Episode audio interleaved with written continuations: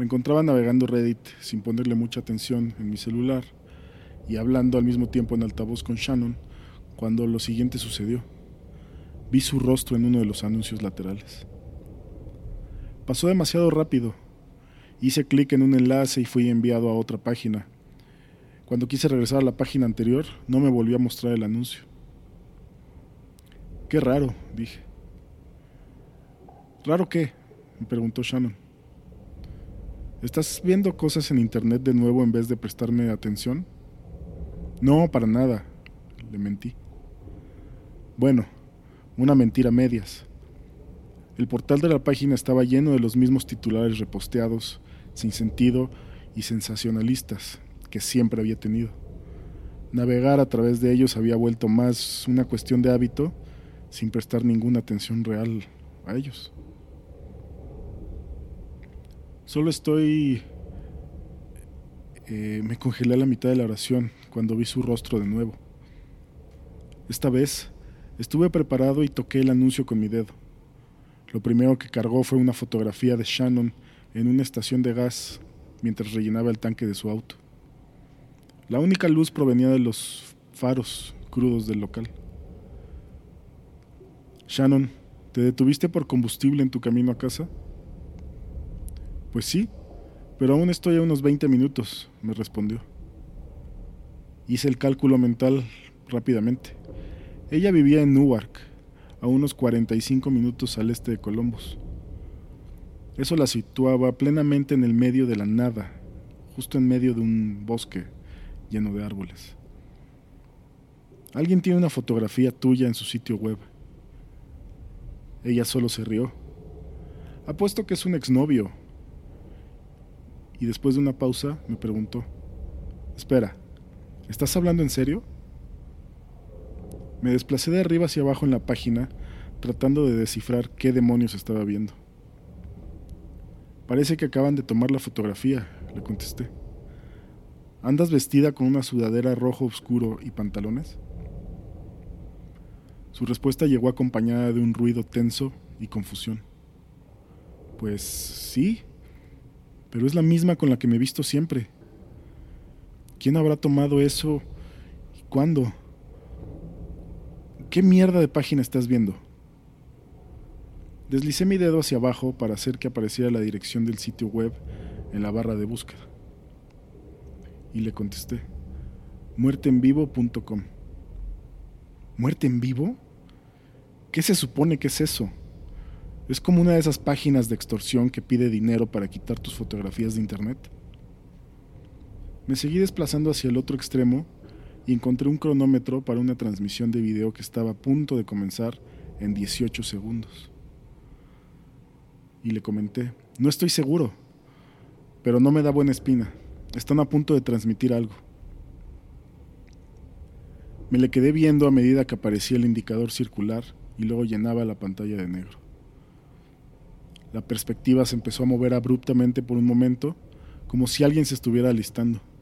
Y luego pude ver un tablero de mandos de un vehículo muy grande, probablemente una camioneta.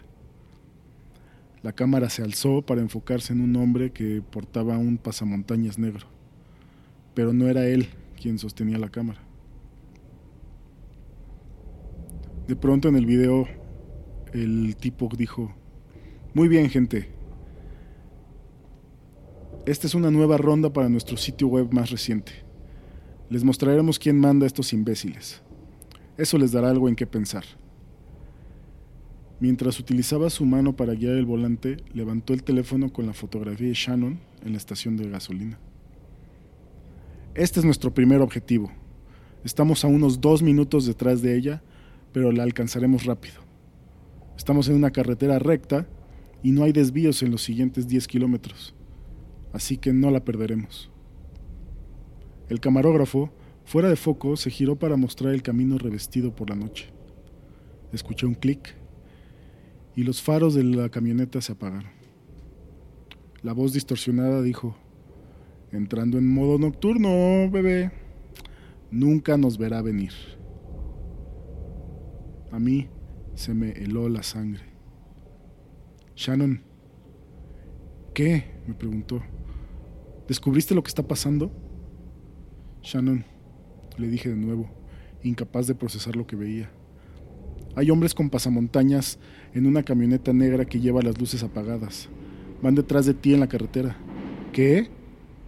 Sonó medio entretenida y aterrada. No sabía qué estaba pasando. ¿De qué estás hablando? La voz distorsionada en el video dijo, la revancha será dulce. Creen que son mejores que nosotros, pero les enseñaremos. Shannon, grité por mi teléfono, sal de la carretera. Te seleccionaron en una estación de gas y están detrás de ti. ¿Cómo? ¿Estás hablando en serio? Sí, estoy viendo tu transmisión en vivo en este momento. Pero ¿cómo, cómo, cómo es posible que esté pasando esto? No lo sé, pero está pasando. Sal ya de la carretera. Estaba comenzando a creerme, pero podía escuchar el pánico en su voz. No hay dónde, hacia dónde ir. No tengo a dónde dar vuelta. A donde sea. Sal a donde sea. Le escuché jadear. El sonido de ramas y arbustos chocando con su auto en una sucesión rápida emanó desde mi teléfono. Fue seguido por un crujido ruidoso y un pitido electrónico mientras escuchaba a lo lejos, ¡ay Dios! ¡ay Dios! Aún estaba viendo yo la transmisión y le pregunté, ¿te encuentras bien?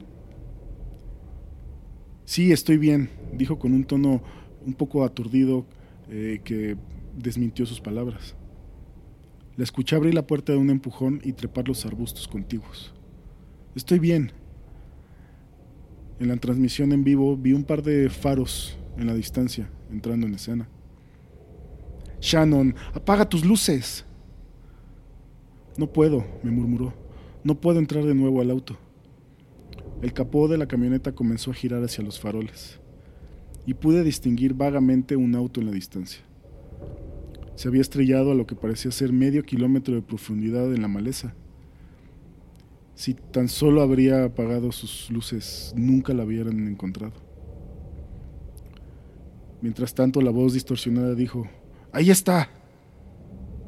Le grité por el teléfono que corriera y le escuché marcharse, jadeando y abriéndose paso a través de las ramas. Agarré mi teléfono torpemente y le dije, voy a llamar a la policía.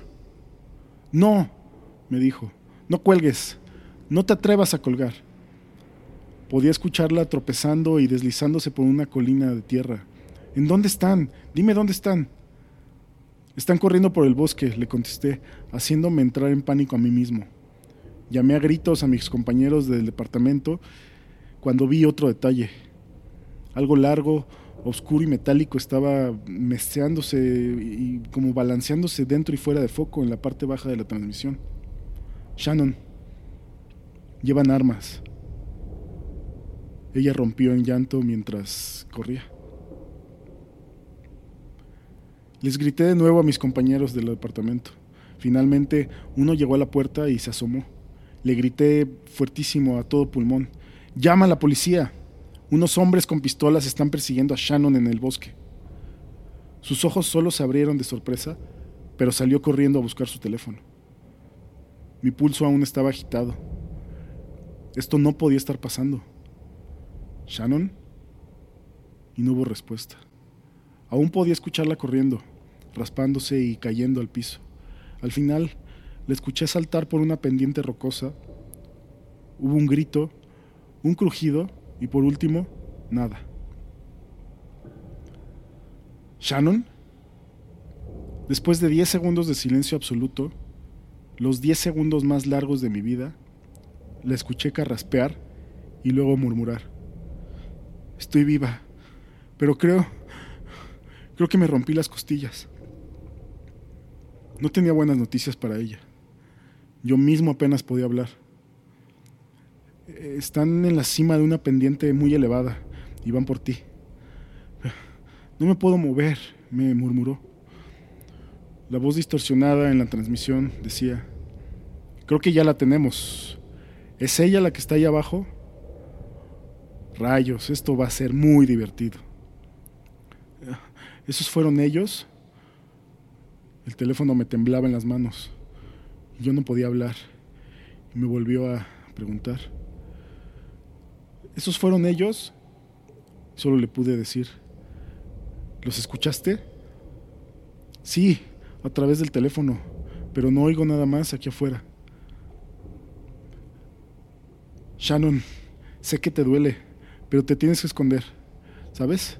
¿Me escuchas? Tienes que arrastrarte debajo de algo, detrás de algo, lo que sea. Estamos llamando a la policía aquí en el departamento. Mi Rumi apareció en el marco de la puerta con el teléfono en su oreja y su rostro pálido. Van rumbo a Newark, le dije, a unos 20 minutos al oeste. Él solo asintió y comenzó a responder preguntas que no pude escuchar. El único ruido de mi teléfono era Shannon arrastrándose por las hojas y la tierra mientras escuchaba cómo lloraba. Ahí está, gritó la voz distorsionada de la transmisión, y el camarógrafo se echó a correr a su lado. No me podía mover, no podía escapar y no podía respirar. Mi compañero del departamento estaba llorando mientras hablaba con la policía. Yo solo observaba la transmisión. Por favor, no, que no pase nada. Demonios, había una silueta humana en la tierra. Vestía con una sudadera roja. Shannon, te están viendo. Están corriendo hacia ti. Comenzó a gritar con el terror más absoluto que he escuchado a alguien gritar. Los dos hombres enmascarados en el video corrieron directamente hacia la persona en la tierra, la agarraron por la fuerza y comenzaron a darle vuelta. De pronto, la transmisión se congeló. Me le quedé viendo a mi compañero del DEPA con confusión y lleno de terror. Se acercó para ver el video congelado. ¿Shannon? Pregunté hacia el teléfono. Con el altavoz justo en mi oído escuché. Podía escuchar su respiración adolorida. No los veo, me dijo después de unos segundos. Bajé el teléfono y miré el video congelado. Había aparecido un texto a través de él que decía, ¿te gustó el video? Desbloquea el resto por solo 5.99 dólares. Tragué un nudo en mi garganta. ¿Qué es esto? preguntó mi Rumi, Mientras Shannon seguía luchando por respirar en el otro lado de la línea, me desplacé hacia abajo, a una nueva sección del sitio, que no estaba disponible antes. En ella se leía, aquí, en muerteenvivo.com, usamos información y fotografías de tu teléfono y perfil de Facebook para generar automáticamente videos aterradores. Es lo último en comercialización dirigida. ¿Disfrutaste de dos hombres con pasamontañas? Escoge de una amplia variedad. No podía seguir leyendo. Estaba temblando, pero ahora por razones muy diferentes. Debajo de las palabras había una fotografía de un hombre enmascarado, sosteniendo su teléfono como lo había hecho al comienzo de la transmisión. La pantalla de su teléfono era un fondo azul y luego una serie de personas diferentes aparecieron en él. Otro texto que decía, muerteenvivo.com utiliza lo más nuevo en tecnología de realidad virtual. Mientras que tú y tus amigos pueden creer que sus teléfonos están apagados, nosotros escuchamos y observamos a través de sus cámaras y micrófonos, permitiéndonos escoger qué caminos y escenas tomará la transmisión en vivo. Te garantizamos que morirás de miedo. ¿Qué diablos está pasando? gritó Shannon. Podíamos escucharla arrastrándose por el suelo del bosque. ¿En dónde están? No escucho nada. Ninguno de los dos podíamos contestar de inmediato. Sobrecogidos por la furia y una sensación de, violación que nunca habíamos experimentado antes, hice clic en los términos de servicio del sitio web. Aparentemente, había accedido a dejarlos entrar a mis datos, perfil, cámara y micrófono simplemente con visitar la página. En cierta forma, fue todo mi culpa. No lo podía creer. Fue un anuncio. Literalmente había dado clic sobre un anuncio de la barra lateral. ¿Quién hubiera pensado que esto iba a ocurrir?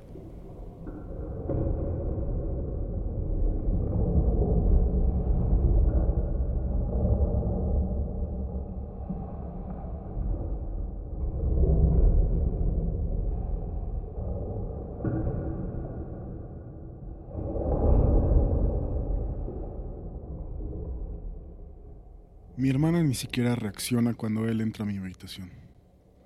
Sus pisadas son silenciosas, pero el aire se pone tan frío que puedo ver mi aliento.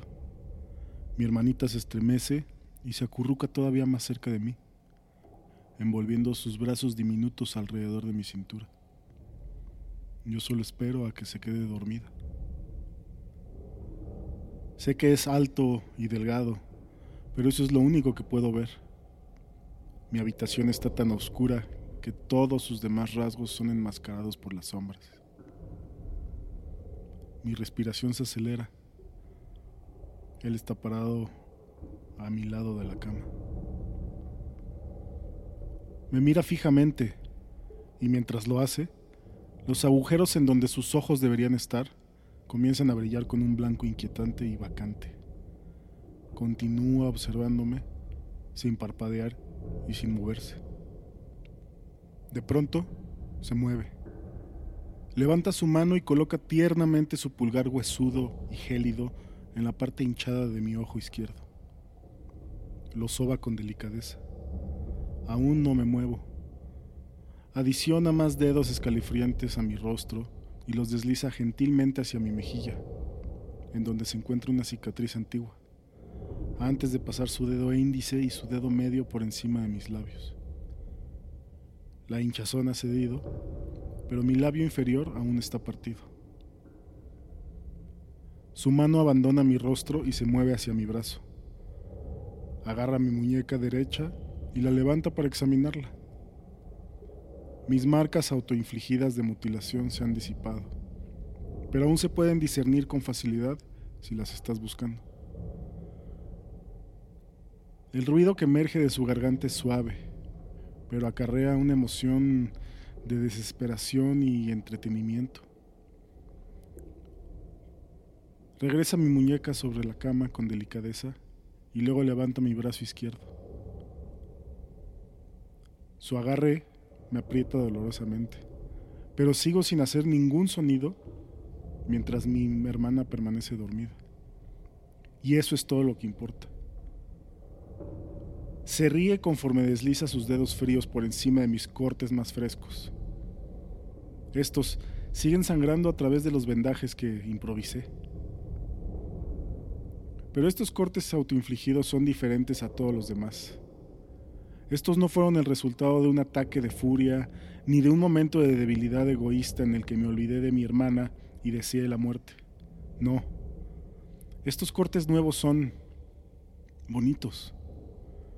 Los hice con más cuidado y decoran mi brazo con el diseño hermoso de ojos rojos goteantes, pentáculos, números y símbolos que no comprendo y que no me molesté en investigar.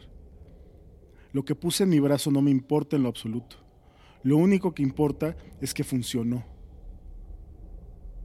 Sus labios se separan y puedo ver una boca llena de dientes amarillos y filosos que me están sonriendo. Se acerca más hacia mí hasta que sus labios tocan mi oreja. Frío, muy frío. Y me pregunta, ¿lenta o rápida?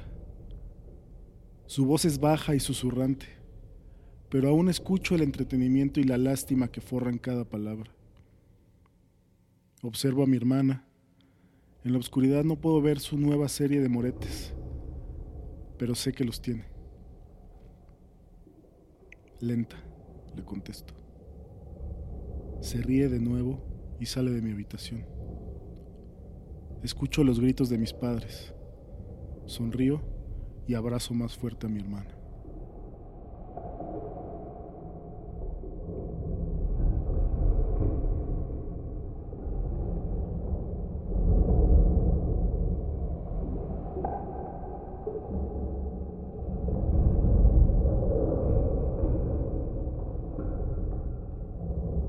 Hola. La primera vez que te vi, me sorprendió que pudiera verte. Tenías una tortuga pequeña en tus manos.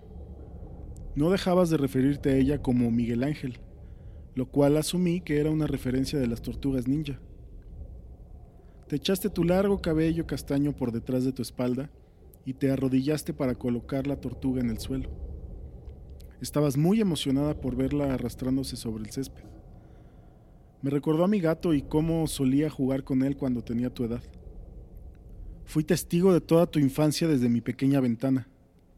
Tu primer paseo en bicicleta, tu primer día de escuela, tu primera amiga real, Brenda, tu primer día en la secundaria y el uniforme adorable con el que vestías. Aquella vez que ganaste la feria de ciencias y trajiste a casa un trofeo que tenía la forma de una célula. Fuiste una niña muy feliz. Te vi crecer, vi los cambios de tu cuerpo. Te hiciste más alta, tu complexión se hizo más delgada, tu rostro más bello que nunca. Noté cuando los demás comenzaron a verte de forma distinta. Las miradas de las chicas celosas, los ojos saltones de los muchachos. Todo esto sucedió delante de mí y noté que yo también estaba cambiando. Yo envejecía, me debilitaba, me desilusionaba. Perdí mi voluntad para escapar de mi vida dolorosa. Lo único que tenía para seguir motivándome era esta ventana hacia tu vida. Vivía mis días a través de los tuyos. Observarte era entretenimiento suficiente para mí.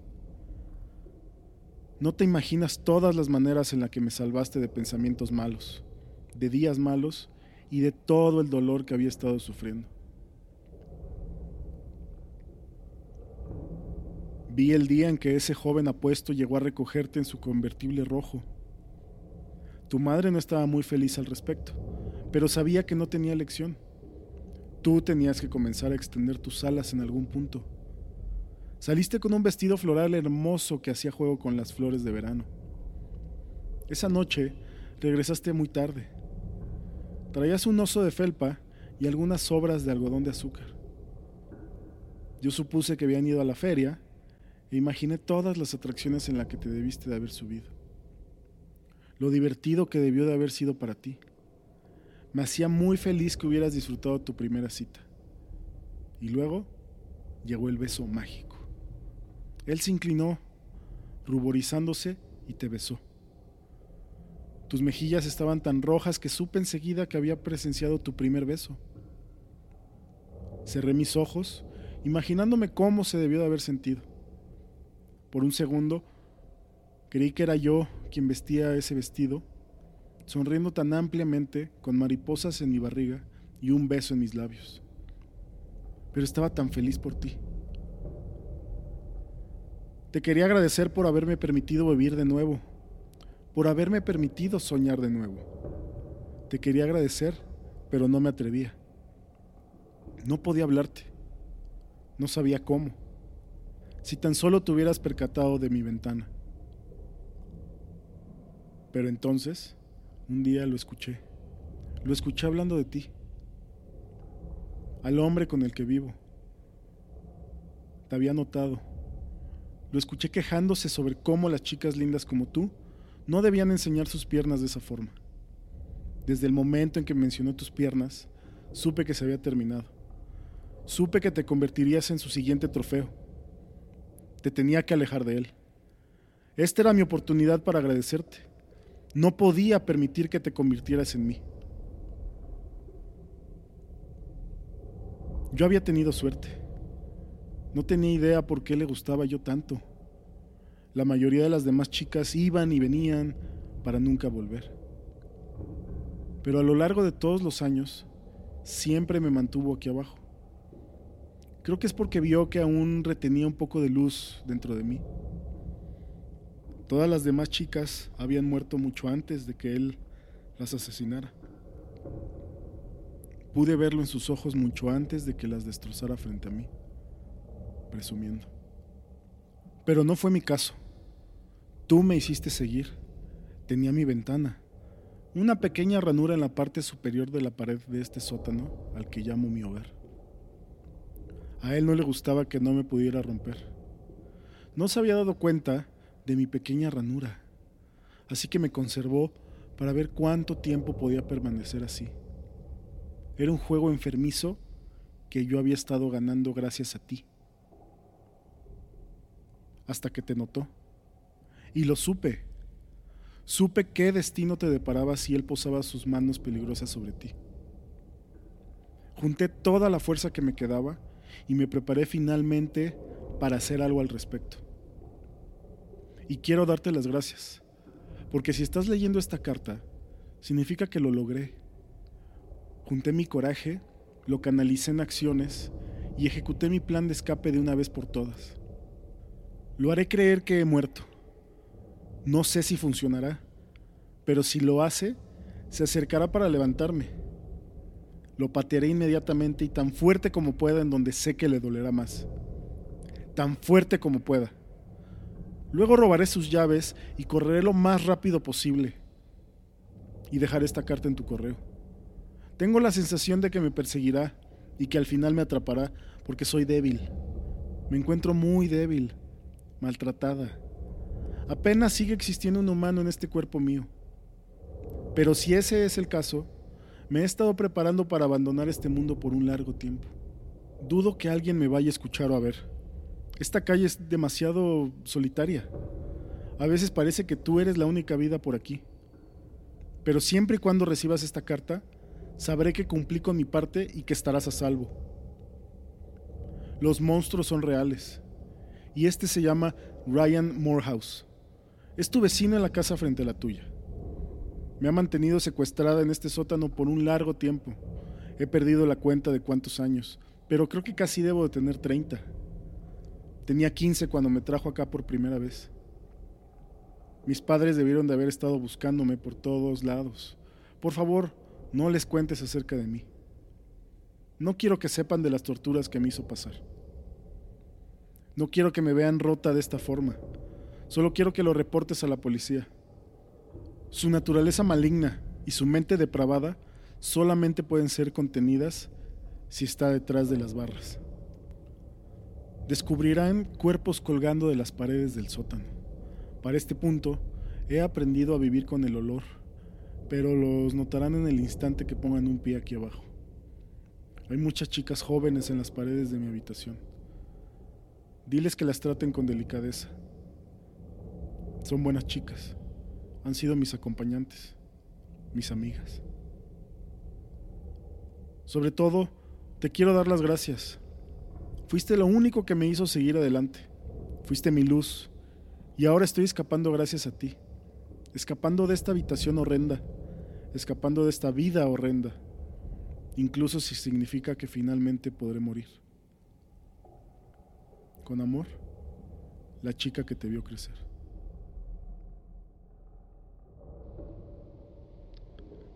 Esta carta en nuestro buzón. Después de haber contactado a las autoridades, entraron al hogar de nuestro vecino al otro lado de la calle. Durante el transcurso de cinco días, encontraron un total de 15 cuerpos ocultos en las diferentes secciones de su casa. Tenía planes para secuestrar a nuestra hija, pero gracias a esta persona, su plan fue interceptado. Aún no hemos encontrado a la chica que escribió esto. Nos gusta creer que escapó con vida, pero tristemente no es probable ya que Ryan Morehouse también ha desaparecido. Ni siquiera sabemos su nombre, pero encontramos la pequeña ranura en la pared, desde donde vio crecer a mi hija.